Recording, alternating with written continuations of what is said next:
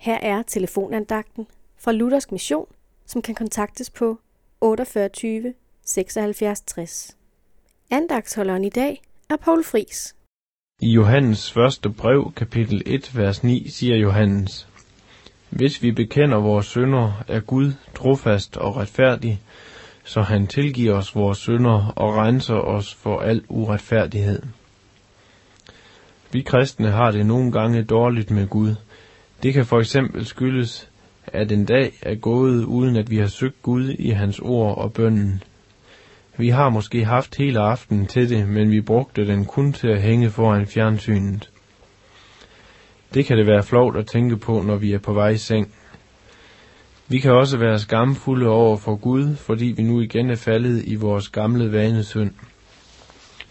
Når vi har den slags nedslående oplevelser med os selv, kan vi miste frimodigheden over for Gud.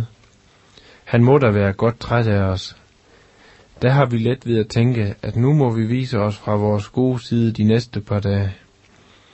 Hvis vi klarer det, kan Gud bedre lide os igen. Når der på den måde er gået lidt tid, står vort fald heller ikke så klart i vores bevidsthed, og det gør, at vi er mere frimodige over for Gud. Sådan er det jo, når et andet menneske er dårligt over for os. Der har vi nemmere ved at holde af det menneske, når det har gjort noget godt mod os igen, og når tiden har lægt sårene. Gud er lykkeligvis helt anderledes end vi mennesker. Han mægter at tilgive os lige mens vi viser os fra vores værste side.